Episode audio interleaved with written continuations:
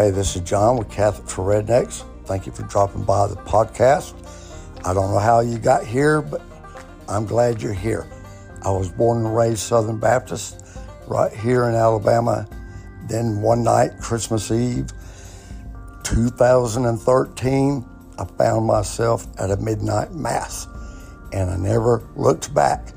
I love being Catholic. I think it's the greatest thing I've ever found in my life.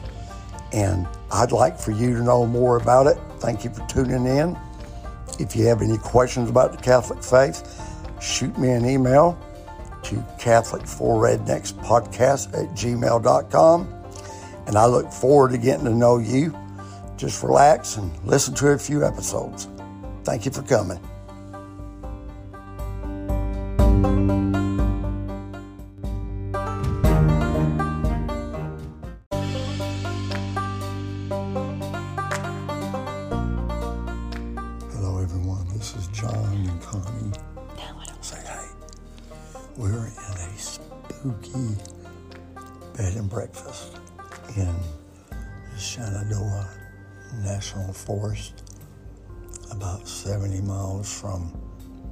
Washington, D.C.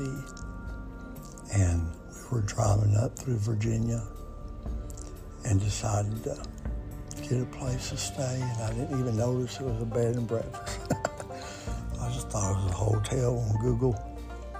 So I got a reservation. And this place is spooky, and there were several people murdered here in the Civil War. They had slaves and were reading the diary of the young woman that lived here. And she's upset because the Yankees are out in the yard killing their chickens. But um, we got here at night, so we can't see. But I've been through here before, long ago.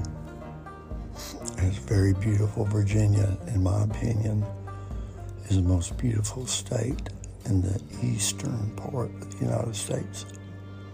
And uh, we may go to New England and to the capital tomorrow and go over to West Virginia, but just wanted to let everyone know that my darling sweet wife Connie, say hey, Hey.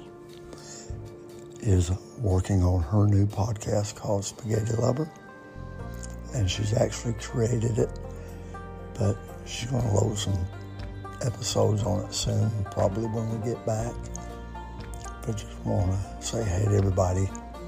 And if you like the podcast or the YouTube, please um, give us a five star and share it with some friends because the uh, the listeners have plummeted. so, but I appreciate the ones that do listen, and there's three of you that actually donate, and uh, I appreciate that a lot. But we'll do some podcasts and YouTubes on this trip. We're just worn out. I ain't slept in a week, and uh, I'm going to go to bed in this haunted house. And we'll talk to you later.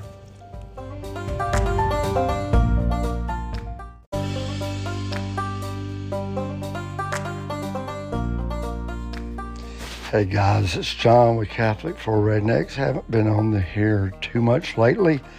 As a matter of fact, I've spent the last few weeks just putting my YouTubes on the podcast. But that hasn't worked out the way I had planned, so I might just go back to just doing podcast on separate subjects than my YouTube. Anyhow, went to New York and to Washington, D.C. for a week.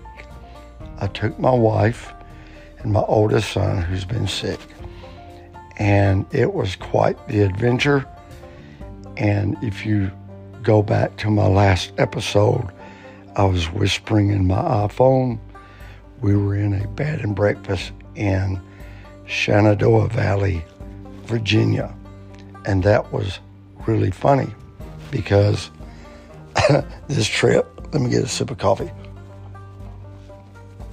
This trip was planned for just me and my wife, and I wanted to get her away from her job, which is high stress. And we decided to take my son, and nothing went right. It was very frustrating. It's kind of like um, Christmas vacation or vacation. You remember with Chevy Chase, just one thing after another. But it was a lot of fun and a lot of memories. So the first night, I'm I'm 60 and I'm getting to where I can't see that good at night to drive. And I used to would just hop in my truck on on a whim and drive to New Orleans for lunch or drive to North Carolina or Chicago. I used to just take off, but I used to have a little bit more money than I do now. And it was nothing for me to hop in a car or truck and drive across country, even by myself, and see the sights. So we left and we got a late start. So we end up, we're trying to get to the Washington, D.C. area. And there's a town about an hour out of Washington called Front Royal. And our goal was to make it like up there before stopping for the night because we got a late start. So I booked a hotel from my iPhone and it was through booking.com. And I highly recommend that you never use that site because it was foobar. But anyhow, I found a bed and breakfast and I wasn't paying attention. I thought the name of the hotel was something like Shenandoah Bed and Breakfast. And I wasn't thinking, I thought it was a hotel. So I booked it for three adults. And I told them we would be there sometime after 9 p.m. Well, it starts raining, and we get off our exit, and I got the GPS going, and the GPS takes me several miles into the Shenandoah National Forest area, not inside the park, but the area right there. If you've ever been to Virginia, God, it is so beautiful. But we were driving at night. and if you ever go up Interstate 81 from, say, Knoxville, Tennessee, Bristol, Tennessee, on up to Front Royal, you go through the Shenandoah Valley, and it is absolutely gorgeous. And because you kind of, Interstate 81 kind of straddles the West Virginia state line, but you're in Virginia. And it's just beautiful mountains, both sides of the interstate. So we get off, and I'm thinking we're going to be there in the little town of Front Royal.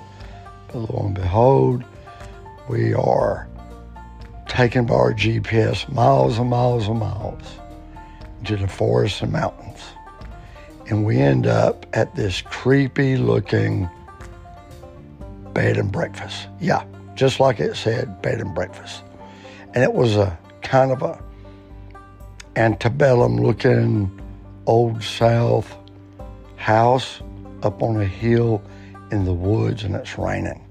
I'm like, oh my gosh, I wasn't expecting this. I was expecting like a Holiday Inn Express or a Ramada Inn, someplace relatively safe in a strange town. But here we are in the backwoods of the Shenandoah Valley, and it's rainy, misty. So we drive up into the front yard of this antebellum looking. I know that that's probably not the correct architect, architecture but um, I'll post a picture of it on my YouTube, Catholic for Rednecks YouTube under community. If you go there, you see a picture of it. But it's just, you know, an old, old Southern house, the type that's real popular in Virginia. Old house from the 1700s, as a matter of fact. So we pull up and there's a man standing on the front porch in a flannel shirt. I'm like, oh Lord. And I'll just be honest with you, I carry a gun on trips and I carry a Ka-Bar knife and I carry weapons because I used to be a police officer and also do true crime on another channel and I stay spooked. I stay on alert. So I'm glad I got these weapons. So I don't know what we're getting into. So we walk up there and the man was really nice, but I wasn't expecting a bed and breakfast in the woods. I was expecting a Holiday Inn Express. I guess I should pay attention to what I'm Googling. So he says that uh, he had been expecting us and he had a room for us upstairs. So we walk upstairs and it's creaky old haunted looking house. And we go upstairs and he shows us our room and it's got a fireplace. And he said, We only thought you had two adults, but we pulled out an extra bed and somehow booking.com screwed up my reservation. So we saw a room and then he took us downstairs to a parlor and a dining area. And it's just like going back to the 1800s. And so my wife sits down and Lee sits down and he's chatting with them. I go outside to the truck and I've got AFib. Okay, I try to stay in shape, but I do have AFib. And my wife packs like we're going to the Himalayas for a month. So our luggage weighs like 100 pounds apiece. And it's raining, and my feet are slick, and I'm having to tote these heavy suitcases up the wooden stairs with wet feet, and I'm scared to death I'm going to trip. So I had to make like five trips. And I got my guns, knives, hid, you know, trying, I don't want to scare the dude. I mean, he don't know who we are. Here we are traveling and we pull up to his bed and breakfast you know, and he don't know who we are. We don't know who he is. So I get everything put in our room. I go back downstairs, and the man says there's another couple sleeping across the hall from you. They've already gone to bed. Now, keep in mind, I have never stayed in a bed and breakfast in my life. And I'm sort of creeped out. I'm like, who the F are the people staying across the hall from us. Who the F is this man in a flannel shirt who does not smile? And then he says there's also a man sleeping in the basement. Now, that creeps me out. He could have said we have a guest downstairs. No, he says we have a man sleeping in the basement. So the man has handed my wife a um, little book, and the book is written about the house we're staying in. So he gets our breakfast order. Ordered blueberry pancakes. And he bid us good night. So me, Lee, Connie, we walk up the creaky stairs, go in our room, lock up the doors, and there's a bathroom and on the side of the bathroom, there's another room. We lock the bathroom up and we're kind of spooked out, you know, kind of freaked out. I mean, we're in backwoods Virginia at a bed and breakfast, and it's getting to be late at night. So my wife's laying there in bed next to me, and Lee's in the pullout. And I let Lee know I had my gun. He breathes a sigh of relief. So I, I, you know, I got my gun right there, and my wife is reading this booklet about the house, and it turns out the house was built in the 1700s by a slave owner. Yeah, and he owned. That's a terrible thing to say. He owned 14 slaves. Can you imagine owning human beings that is just beyond my ability to wrap my brain around how you can own a human being. He had 14 slaves. They lived in the slave quarters behind his house. And then we went on to read that many of the slave children were what they called mulatta. Um, I think that's an old word for mix.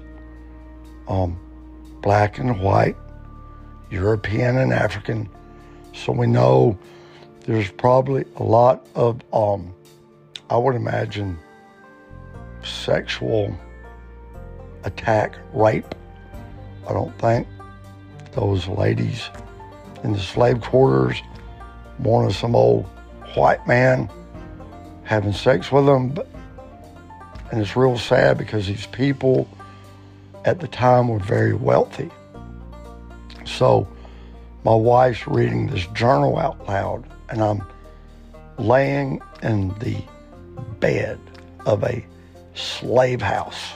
And I'm wondering, you know, how many evil spirits, ghosts, demons, whatever, could be trapped or haunting this place.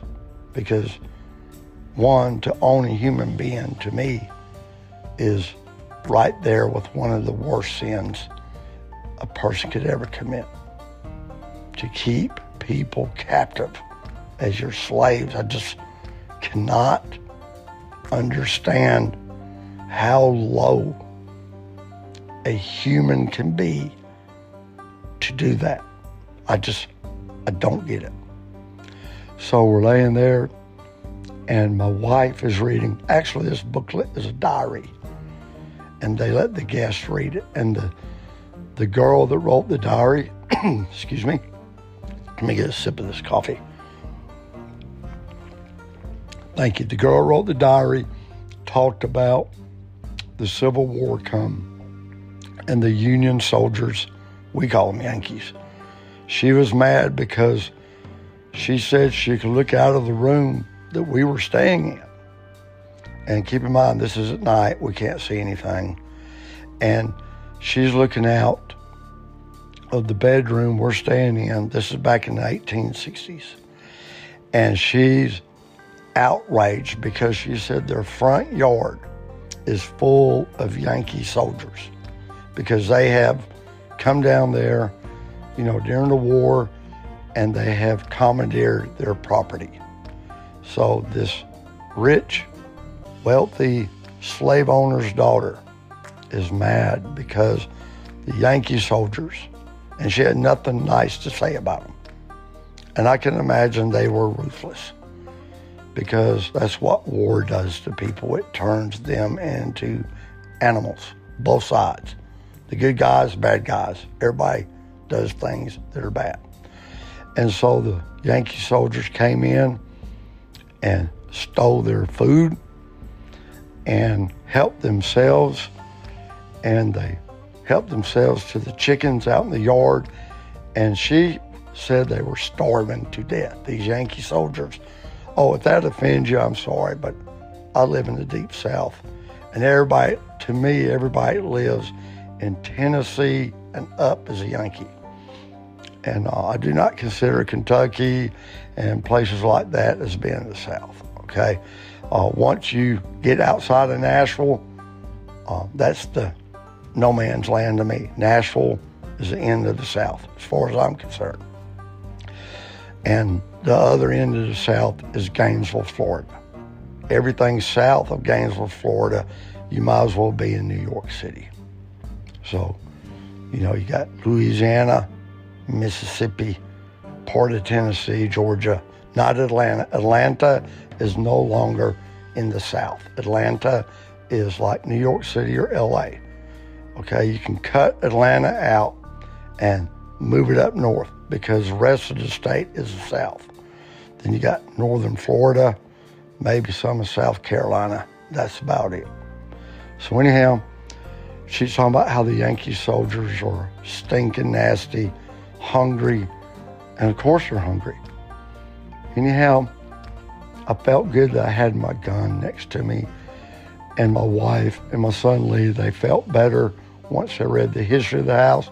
that we were at a legitimate bed and breakfast. But John, here I'm thinking about the Texas Chainsaw Massacre. I'm thinking about all the hundreds of true crime podcasts that I've listened to. I'm thinking about the Idaho murders, those poor girls, three girls, and the young fellow that were murdered in their sleep in Idaho. And I'm thinking, man, oh, I'm, you know, I don't feel too good about falling asleep because I'm thinking about this bed and breakfast dude. Who is he? You know? Well, I drifted off to sleep. It's raining. Wake up, it's raining. And my wife, she's a cheerful soul and very friendly. So we wind up downstairs in the parlor. That's what they call a den. And the other guests across the hall, they've already gone out sightseeing. You know, this is, I believe, this bed and breakfast is on the Appalachian Trail, which I'm not very familiar with. But we end up having breakfast with the dude. I'm sorry I call him the dude, but I don't remember his name. And his wife made breakfast for us. And the pancakes were delicious. Now I've lost 60 pounds in the past few months. So I usually just eat one time around six o'clock at night. So I'm on vacation feasting. So I ate my pancakes. And turns out the dude was hiking down the Appalachian Trail and he sees this old slave house for sale. So he bought the house turned it into a bed and breakfast. And it turns out that the lady, his wife, is a Harvard grad, Harvard University. That's where she went to school. And I went out to take our luggage out to our car, our truck, and we're parked next to their car. And their car literally is covered with liberal Democrat bumper stickers like coexist, Biden and Harris, so on and so forth. So I go back in there and, you know, I get along with anybody. I have friends of every color and creed, and I can have a good conversation with just about anyone, you know. And they were very, very, very nice people and they were interested in us. We were interested in chatting with them. So we uh, loaded up the truck, and they're very helpful. The blueberry pancakes were good. They're very nice people. So when we left, I don't know if you've ever been to the Shenandoah Valley, the Blue Ridge Mountains, but it was a misty, rainy foggy morning and we were driving. We decided instead of going to New York, I mean, instead of going directly to Washington, D.C., because they were having the Right to Life rally, my priests and my church were there. We decided to go drive directly from Front Royal, Virginia to Long Island, New York. My daughter in law and her family are from there so we decided to drive through the mountains, through the Poconos of Pennsylvania, and go straight to New York, which is what we did. So, don't know why I'm sharing all this with you, but I haven't done a podcast in a while. So, I hope you enjoyed it. If you did, please give me a five star rating, subscribe to the channel and I'll probably do some more podcasts on different things in addition to my glorious and wonderful Catholic faith.